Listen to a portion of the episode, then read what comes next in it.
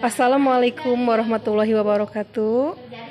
Apa kabar anak-anakku yang soleh-soleha kelas 8A, 8B, 8C, 8D, 8E, 8F, dan 8G, juga kelas 8H. Jumpa lagi bersama Ibu Iin Marlina di konseling Ibu. Ibu akan memberikan tips sukses belajar daring. Pertama, yang kalian harus lakukan, mempersiapkan ruangan yang nyaman untuk mengikuti pembelajaran setiap hari. Kedua, menyimak materi pembelajaran dengan baik dan membuat catatan ya anak-anak. Ketiga, lakukan kegiatan selayaknya belajar seperti biasa ketika belajar di sekolah. Jadi kalian harus melakukannya seperti ketika belajar di sekolah ya.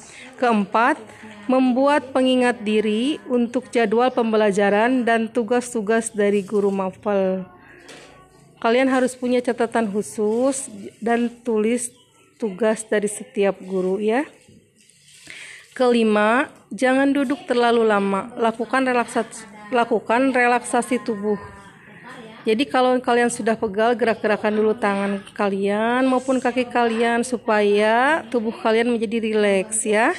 Keenam, mengelola stres dan menyalurkan hal-hal yang positif. Demikian tips sukses belajar daring dari Ibu. Tetap semangat anak-anak ya di masa pandemi. Ibu doakan kalian tetap sehat dan bisa menjaga kesehatan. Jangan lupa bahagia. Assalamualaikum warahmatullahi wabarakatuh.